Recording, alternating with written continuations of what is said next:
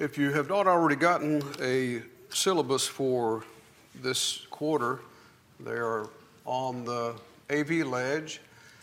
We're studying the reign of King Solomon, and uh, we're going to be looking at Solomon himself. We're going to be looking at the temple. We're going to be looking at the things that were going on during that period of time and why it was such a glorious time in the history of Israel. I want to read something and see if you recall who said this. The queen of the south shall rise up in the judgment with this generation and shall condemn it. For she came from the ends of the earth to hear the wisdom of Solomon, and behold, a greater than Solomon is here. Who said that? Jesus. Matthew chapter 12, I'm reading from Matthew chapter 12, verse 42.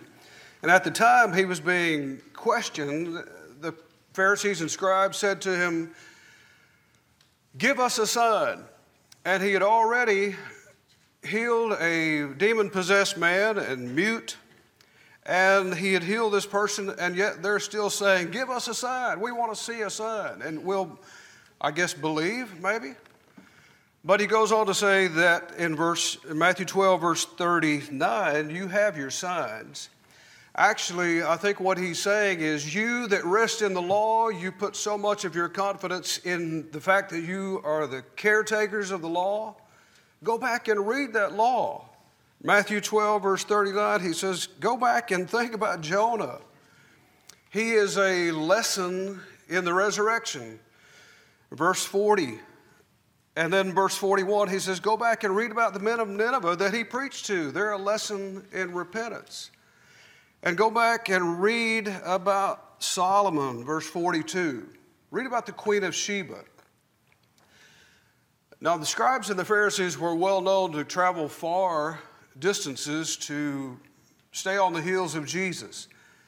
They would go up into the area of Galilee and track him and, and try to trap him or whatever they could do. They were well known in going far distances to hear Jesus. But you see, Jesus is turning this on a dime and says, the Queen of Sheba, she traveled a far distance to hear the wisdom of Solomon. What a lesson he's teaching them there in Matthew 12, verse 42.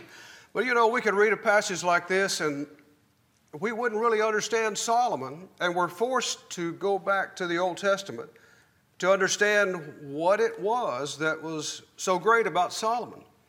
When we read this passage, we don't see so much of that here. So that's why we benefit from studies like this, where we spend a quarter or we're going back to the Old Testament studying these passages for one reason, so we can understand the New Testament better when we see passages like this. So now let's go back to 1 Chronicles chapter 22, where we'll begin our study. And I look forward to the study with you, and let's just make it a great study and uh, glean all that we can and should out of this. We're going to begin here because some of the things that we're going to talk about this week, particularly maybe next week, is an overlap of what we studied uh, previously about David. This week, we're going to look at all the preparatory things that it were involved in getting ready for Solomon to take over, for Solomon to build the temple, all of the resources, all the labor, all the materials that it that was required to do so in the proper way. And we're going to look at all that effort here uh, tonight, what, what took place, and then we'll get into Kings next week. But if you will, look at the, the beginning at First Chronicles chapter 22. And if you will uh, bear with me, I'm a little bit uh, handicapped here. My screen is not showing here, so I'll have to bend my neck around and see if I can see it. Okay, before we do, let's look at this chart here to see where we are in the Old Testament. All of these are Old Testament periods, and we are right there where the green starts. United Kingdom. We've already studied uh, recently Saul, David, and Solomon, and uh, each of those served in the kingdom for 40 years. Solomon, that we're going to look at, is pro- approximately the years 1015 to 975 BC. 975 BC, if you may recall, is the year that Rehoboam took over, and then there was a split in the kingdom between the northern and the southern kingdom. now let's go to 1 Chronicles 22, verse 1. Then David said, This is the house of the Lord God, and this is the altar of the burnt offering of Israel. And just to set this up, in the previous chapter, David has dealt with the plague from God God has stayed that plague because David was willing to offer a sacrifice here.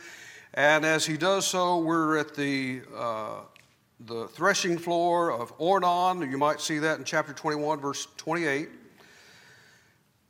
The Lord saw this and was willing to stop the plague. And then David said, on the heels of this event, I believe, David says, Verse 1 This is the house of the Lord God, and this is the altar of burnt offering for Israel. I particularly like the way the English Standard Version words this because it says the word here. And I would emphasize in verse 1 that David is saying, Here is where the house of the Lord should be, and here is where the altar of burnt offering should be. David's not coming to this conclusion on his own.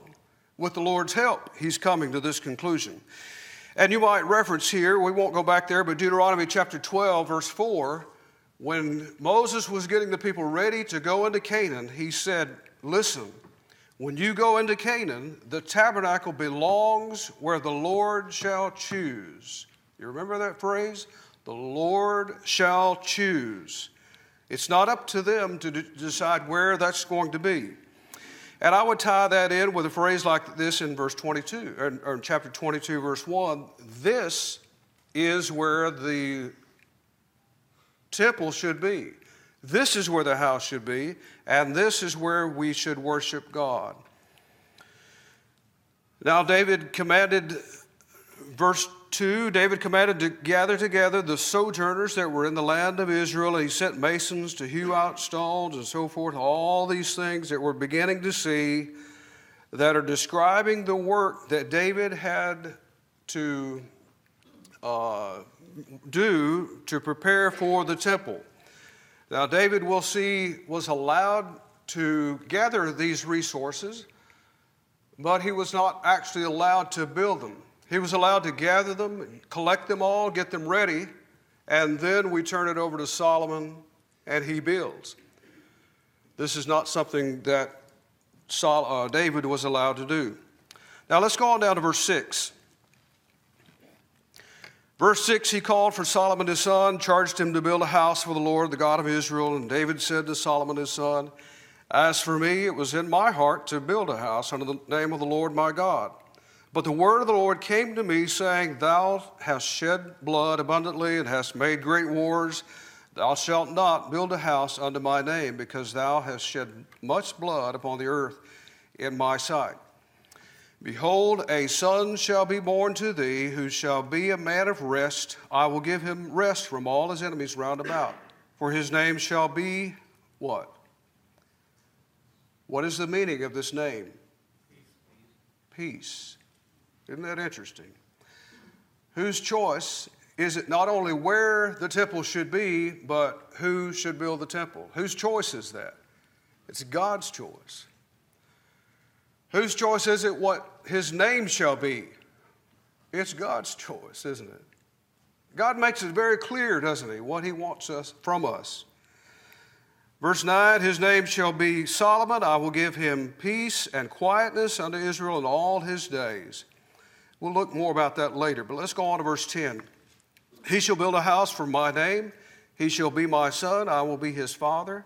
Now, that's an interesting phrase, one that we've heard before, if you recall, in 2 Samuel chapter 7.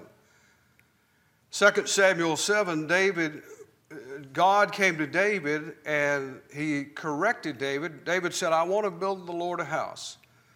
So God comes to David and says, No, David, I actually will build of you a house.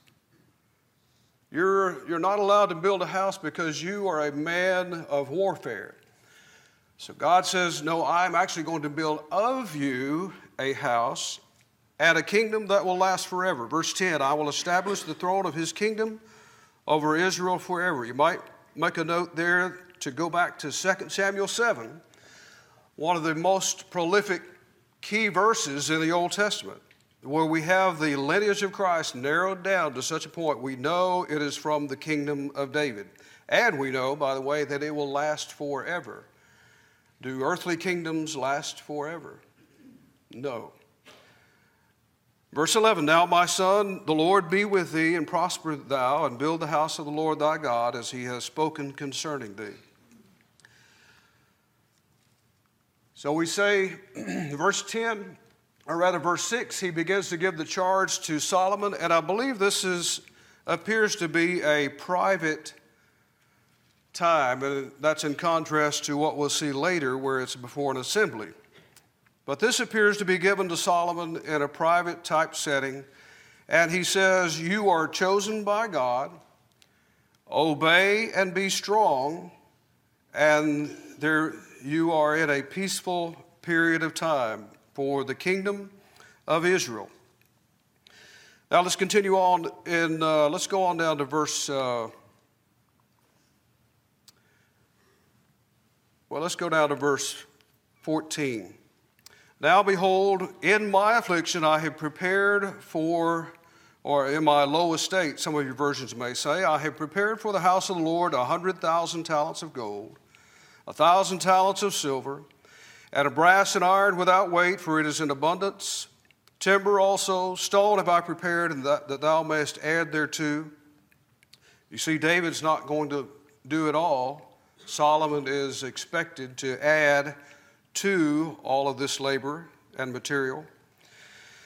Moreover, there are workmen with thee in abundance, hewers, workers of stone, timber, all men that are skillful in every manner of work, of the gold, the silver, the brass, the iron, there is no number. It's just countless, it's a multitude. Arise and be doing, and the Lord be with thee. So, see, we have not only does David give him charge, but David's providing here for the temple, getting everything ready as far as labor, materials, and I would add to that a peaceful time because of David's warfare, because of David's conquering. This was a time now of peace. Now let's go on down to verse uh, 17. David also commanded all the princes of Israel to help Solomon. So Solomon is certainly not on his own. He has leaders under him that are to help facilitate this. Is not the Lord your God with you, and hath he not given you rest on every side? For he hath delivered the inhabitants of the land into my hand, and the land is subdued before the Lord and before his people. Now get this, verse 19. Now set your heart and your soul to seek after the Lord your God. Arise, therefore, build the sanctuary of the Lord to bring the ark of the covenant of the Lord and the holy vessels of God into the house that is to be built to the name of the Lord. Now, verse 19, let's tie that in with verse 1. We saw the effects of what seems to be implied here in verse 1. Here is where the temple should be. Verse 19, set your heart to bring the ark, the, the tabernacle. Tabernacle is in Gibeon. We'll see that in the next week, next week's study. So they're not together. David had done well by taking the ark and bringing it back close to Jerusalem, but at this time it's not there in the house of God, in the tabernacle. So I think we're seeing that the plan of God is to have the ark back into, verse 19, into the house of God where it should be, where it should be at any time. So the idea is to bring the house of God and the ark back together. where they should be. Now, let me ask you well, before I do, let's, let's look, let's back up here just briefly and look at the, the amount of gold, materials, and things that were brought about.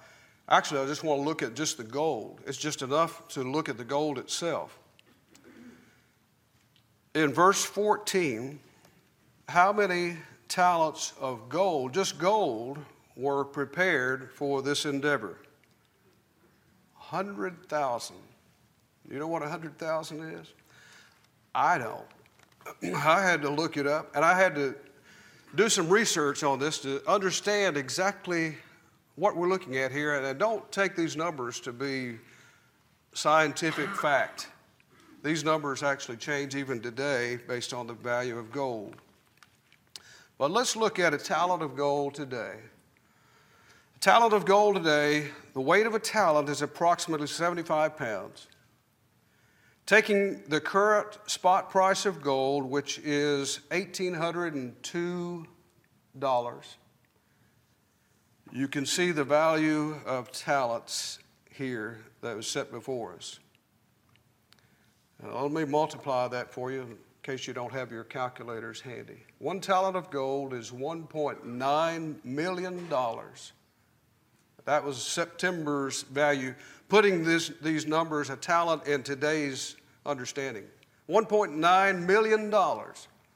And how many hundred thousand talents did he say he had? A hundred thousand 100,000 talents of gold today. Now set your eyes on that and let that sink in for just a minute. 100,000 talents of gold in today's, if we have a, some type of concept of what that is, 197 billion, B, a billion with a B, billion. You may have heard in recent days, they're talking about building a new Titan Stadium, and it's going to be about, they estimate, what, $2 billion? As massive as that is, and as much as that's going to take, it's going to be $2 billion. Now, then you compare that to this figure here 2 billion versus what? And this is just the gold. We haven't included the silver and all the jewels and all the iron, all the timber, this is a great undertaking, isn't it? Great undertaking. We can't even really perceive how great this is.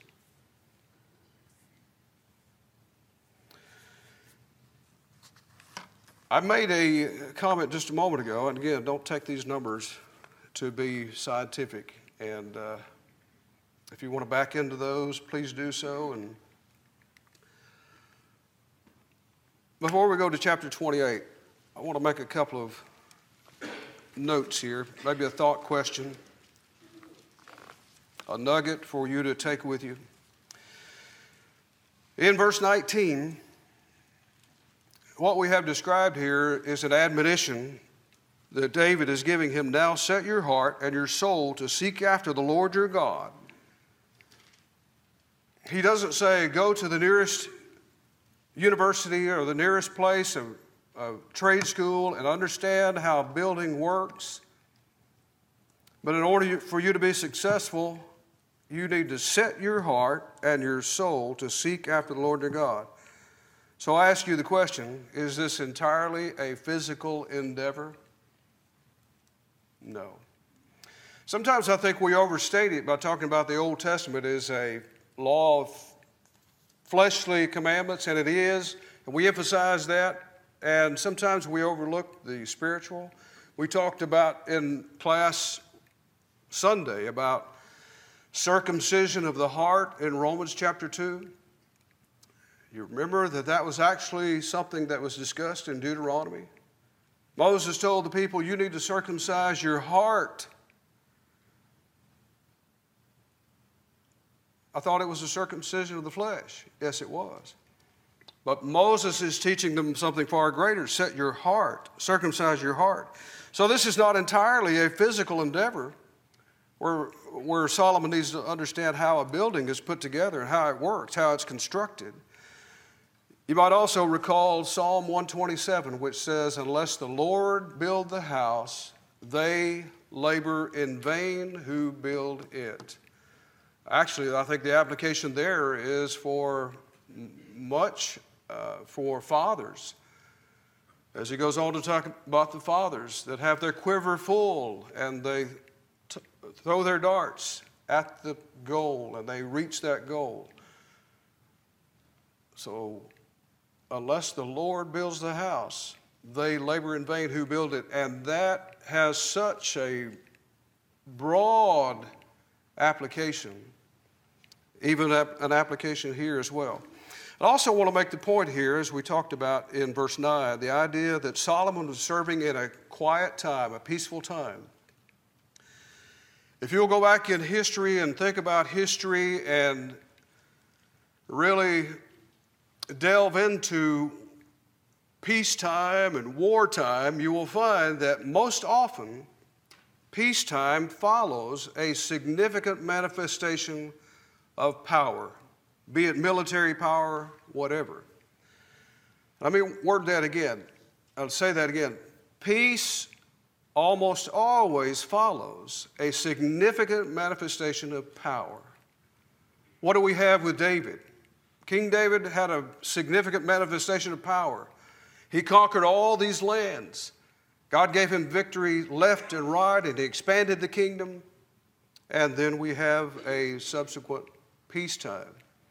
We can see that when we look at kingdoms of the world. When there's a sick, I'm not saying kingdoms are good in what they do necessarily, but when there's a significant manifestation of power, there is relative peace that abides in a place, most often. And let me ex- extend that even one step further. We are citizens of a kingdom of peace. Who is it that came conquering for us? Jesus Christ, didn't he? Jesus came conquering and overcoming and we can live in a peaceful kingdom. All right, any thoughts on chapter 22? Yes. You might be turning to chapter 28 in just a minute. We'll go over there. And uh, Bruce. The admonition in, in uh, verse 19 is, is the same seen throughout the scripture. Daniel prepared his heart Ezra prepared his heart, Nehemiah prepared his heart. And Jesus talked about in his parable of the sower uh, that our hearts need to be prepared in order to receive the word. In other words, the word only grew and prospered and bore fruit when that soil was prepared, when all the rocks were taken away, when the thorns and thistles were taken away, when it was planted in the proper uh, depth and in the proper soil rather than on the wayside or haphazardly. And so that admonition rings true today in everything that we put our hand to for God. Mm-hmm. If, if we're going to serve God and be pleasing to Him, our hearts have to be prepared, and that takes a lot of work. Yeah, sure does. Garden, a garden takes a lot of work. Soil prepared takes a lot of work as well. First Chronicles 28.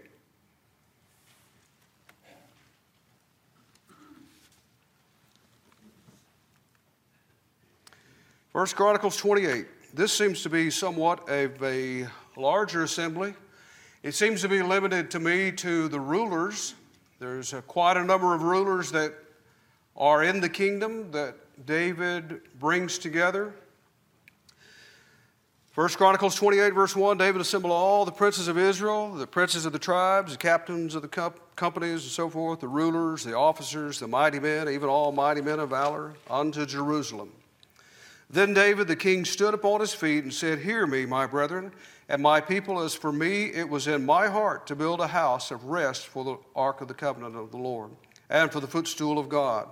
I had made ready for the building, but God said unto me, Thou shalt not build a house for my name, but thou art a man of war. We go on down to verse 5. we see once again that he mentions that Solomon is a chosen, chosen by God to sit upon the throne of the kingdom of Israel. And verse 7, again, the allusion to the promise in 2 Samuel 7. Verse 6, rather, uh, he said, I will, he shall build my house, talking about Solomon, and my courts, for I have chosen him to be my son. I will be his father. That, by the way, is also, if we, I'm reminded here of how Hebrews 1, verse 5 uses that phrase, I will be to him a father, he shall be to me a son. This day have I begotten thee, which talks about the resurrection of Christ. And that's why we can, we can tie 2 Samuel 7, and how do we know that that's talking about, ultimately talking about Christ? Well, make a note to go to Hebrews 1, verse 5, and tie those two together. You'll see how they're tied together, talking about Christ. His kingdom will last forever, verse 7. And again, take your seat here in the assembly. It's all the rulers of the land. They're gathered here to receive instruction, if you will, from David to understand what it is their goal is to do and understand what their charge is now in front of all these people. Verse 9 Thou, Solomon, my son, know thou the God of thy father, serve him with a perfect heart and a willing mind, for the Lord searcheth all hearts. Here again, we have the idea of the hearts. How important is this going to be in making sure that Solomon's kingdom is good? Prepare the heart. It's, it's more important. We've seen all the resources that David has gathered together, but even all that work pales in comparison to the need for Solomon to prepare his heart to seek the Lord and his commandments. Verse 9, continuing, the Lord searches all the hearts, understands all the imagination of the thoughts. If thou seek him, he will be found of thee, but if thou forsake him, he will, be ca- he will cast thee off forever.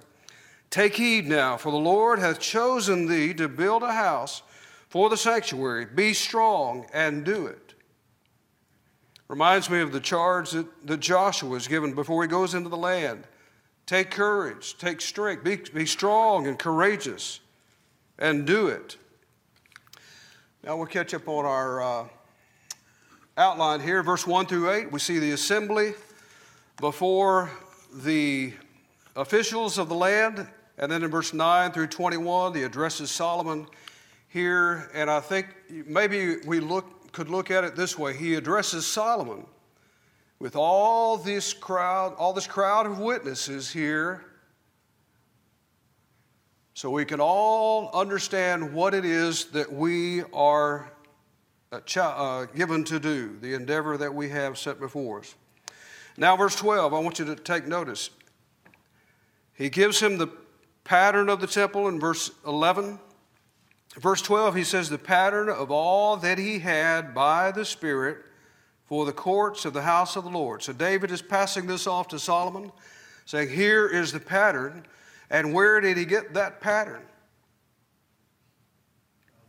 From God. He got that pattern from the Holy Spirit. So is God leaving it up to David or Solomon's choice what to do, how to do it? No. The pattern of all that he had, we'll repeat, verse 12, was given by the Spirit for the courts of the house of the Lord, for the chambers round about, for the treasuries of the house of God. And it goes into all this detail from verse 13 through verse 18, all these things, every little detail is worked out for the candlesticks, for the lamps, for the tables, so forth and so on. And then we come down to verse 19. He says once again, All this, said David, have I been made to understand in writing from the hand of the Lord even all the works of this pattern. Now, why would I emphasize that this is shown here that it needs to be made according to the pattern? Why would we emphasize something like that in a Bible study like this? Because that's what God has always required. It's always required us to do it by the pattern which is under the broad category of what? If we do it by the pattern, we are doing it with His authority, aren't we? We understand the authority of God. He chooses where the temple is to be, how it's to be made, who's making the temple, who's building it, everything about the temple. Now let's bring that forward to us. How do we know how to worship? God. How, do we know how God wants to be worshiped? Yes. He has told us exactly how He wants to be worshiped. We know. We can go to the New Testament and understand that. Solomon knew what he was supposed to do. We know what we're supposed to do. We're not here just at anybody's whim, worshiping God in the way that we choose. Now let's. Uh, think just a moment here about some people in the past that have done the same. You recall in Genesis chapter 6, who was it that built an ark according to the pattern? Noah. According to the pattern that God showed. In Exodus 40, verse 16, who was it that was shown exactly how to build the tabernacle? Moses. He was shown how to build the tabernacle according to the pattern, Exodus 40, verse 16. And here in 1 Chronicles 28, verse 19, Solomon again has that same admonition build it according to the pattern. It's so simple if we just listen to what God tells us to do and how God tells us to do it. Now it continues once again here in this assembly, verse 20. David said to Solomon his son, Be strong and of good courage, and do it, and fear not, neither be dismayed. How many times have we already seen that tonight? Set your heart, be strong, be courageous. How important is that going to be in building the temple? Much more important than having hewers of stone and the best kind of timber and the best kind of gold if he doesn't set his heart, then the people will not set their heart, and then everything falls apart. Verse 21 Behold, there are courses of the priests and the Levites, and the next chapter will show us about the Levites. There, at this time, there are 38,000 Levites who are set ready to do their work, every man willing and able and skillful in the manner of work that they're to be doing for the work of God for building the temple. Any thoughts on chapter 28?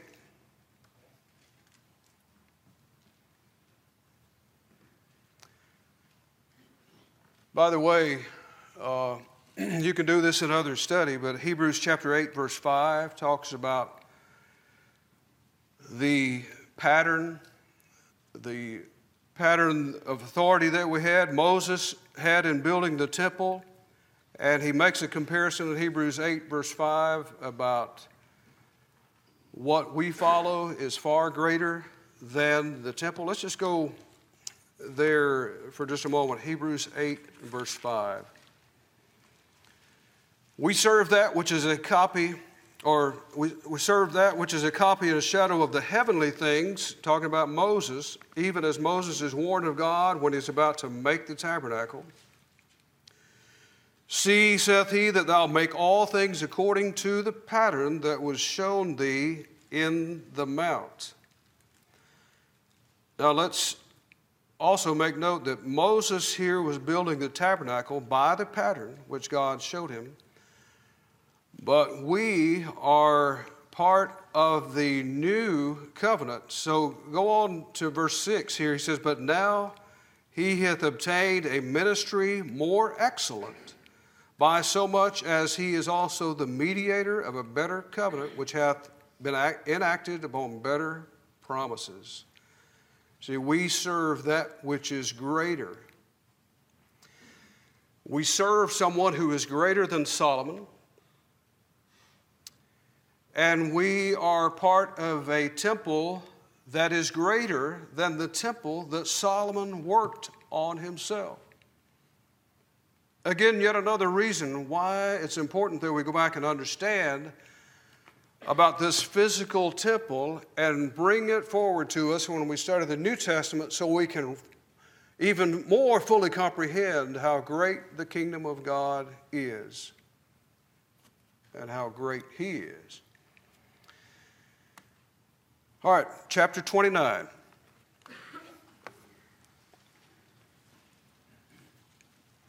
David continues before the assembly.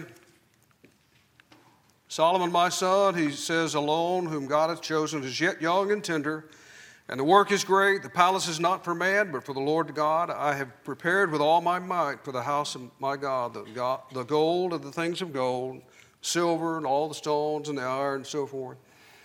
Verse 3 Moreover, also because I have set my affection on the house of my God, seeing that I have a treasure of mine own of gold and silver, I give it unto the house of my God over and above all that I've prepared. So David is saying, I've got all this prepared this large amount of resources, yet I want to give of my personal belongings something to God. So we continue, verse 4. What he gave was 3,000 talents of gold, of the gold of Ophir, the prized gold, precious gold, 7,000 talents of refined silver, wherewith to overlay the walls of the houses, of gold for the things of gold, and so forth. So David himself is making a personal contribution here in verse 4 of 3,000 talents. That, if we use the same calculations as we did earlier, that's about $5.9 billion in today's value of gold. Just gold. Not including the rest, the silver and so forth. So, this, we see David's generosity, his love for the Lord, his love for this work, by his generous contribution to the Lord's work here. In verse 6, verse 6 through 9, is it any surprise that another group of people follows suit? By seeing what David has done, what do they do? They follow suit. They give contribution as well. Verse 6 the princes, the captains, rulers, all of these people involved in the king's work, they offered willingly. They gave, verse 7, they gave for the service of the house of God of gold 5,000 talents, 10,000 darics, silver 10,000 talents. We go on down to verse 9. Then the people rejoiced for that they offered willingly, because with a perfect heart they offered willingly to the Lord, and David the king also rejoiced with great joy. There's a great work to be done, there's a great heart to contribute to this work. David could say, Well, I've gathered all this magnificent amount of resources. Isn't that enough? I'll just keep my money here to myself. No. It's kind of like the sacrifice that he gave at the threshing floor of Ornan. He, he wanted it to be of his own, he wanted it to be a sacrifice. And that's what he's doing here. He's giving of his own for the work of God. And it is no surprise, again, that the rulers, the officials follow suit and do the same thing. Verse 10 David begins a beautiful prayer in verse 10, and uh, we will just have to summarize this prayer. But if you would imagine, as you've taken your seat in this assembly and you've seen Solomon charged with the work, you've seen the pattern of the temple now you've seen the contribution, the great contribution that is offered for the temple. And then what ensues is a prayer to God. Verse 10 David prays for the assembly. He says, Be thou, blessed be thou, O Lord, the God of Israel, our Father, forever and ever. Thine, O Lord, is the greatness and the power and the glory and the victory and the majesty. So he begins by praising God himself. God, you are to be praised for, for all of this being possible, for us to be allowed to be your people, and to be able to build a temple. Then in verse 13 and through about verse 15 or so, he says, Where does all this come from to begin with? Our ability to do this came from where? Verse 14 came from God, came from you. Verse 14, who am I that what is my people that we should be able to offer? David is a, a leader of Israel at this time, the great nation, powerful nation. And he says, Who am I? Who are we to be able to offer to you these things? We've given these things, verse 14, to, to you, and of thine own have we given thee. In other words, he's saying, We understand that these things are really yours, God. They're really yours. And he goes on to talk about, verse 15, we're strangers and pilgrims, and we can't really detach ourselves from our possessions until we really understand that we're pilgrims and strangers. We have to understand that before we can be willing to, to offer like David did. Because I just, it's not mine anyway. God, it's yours. And that makes it easier for us to give. David is saying, these, these things, you are the source of these things. Now, verse 17 through the end of the chapter, we're talking again, once again, about that heart, about the charge to keep the Lord's commandments. Verse 17, I know also, my God, that we, that thou triest the heart and hast pleasure in uprightness. So, a little bit more here at the end of the prayer about the idea of being upright. Have your heart prepared, have a pure heart, have an upright heart, a heart of righteousness. In other words, we can't live any way we want to and give abundantly, for what does that do? Can I live any way I want to and give abundantly? It doesn't mesh, does it? It doesn't fit. David is saying we need to have upright hearts. Verse 17, and we come to thee with pure hearts. So, dividing David's prayer, it's a prayer of praise. He begins with praise, saying, God, you're the provider, you're the source of all that we have. All that we're giving you is yours anyway. We're just giving it back to you. We've been stewards, and we do so hopefully with a pure and upright heart. Any thoughts on chapter 29? At the end of the chapter, Solomon is anointed. Well, actually, let me highlight this as well. Verse 21 uh, they offered that day a thousand rams, a thousand lambs. big uh, worship to God here taking place before this assembly. This is an important time for these people. And in verse 22 and 23, Solomon is anointed king. Seems to be uh, the second time here that he's anointed. We'll see next week where we go back and see actually where he was anointed. It's sort of an emergency situation to uh, offset what Adonijah had done. But here he's anointed king. Verse 25 is noteworthy as well. The Lord magnified Solomon exceedingly in the sight of all Israel, bestowed upon him such royal majesty as had not ever been seen before by these people in Israel. And David dies. I want to bring this forward as well in this chapter and think about 2 Corinthians chapter 9. In 2 Corinthians chapter 9, we see a lot of the attitudes that we're to have in giving. We're to have the attitude of being willing, first of all, to do it generously and to do it cheerfully. You think those attributes described what we have seen take place here in this assembly today, in these chapters? I think it does. So there's a good parallel, I think, between this chapter and 2 Corinthians chapter 9, where we see our attitudes in giving. We praise God for the ability to give, acknowledging to God that it is yours. We're just temporary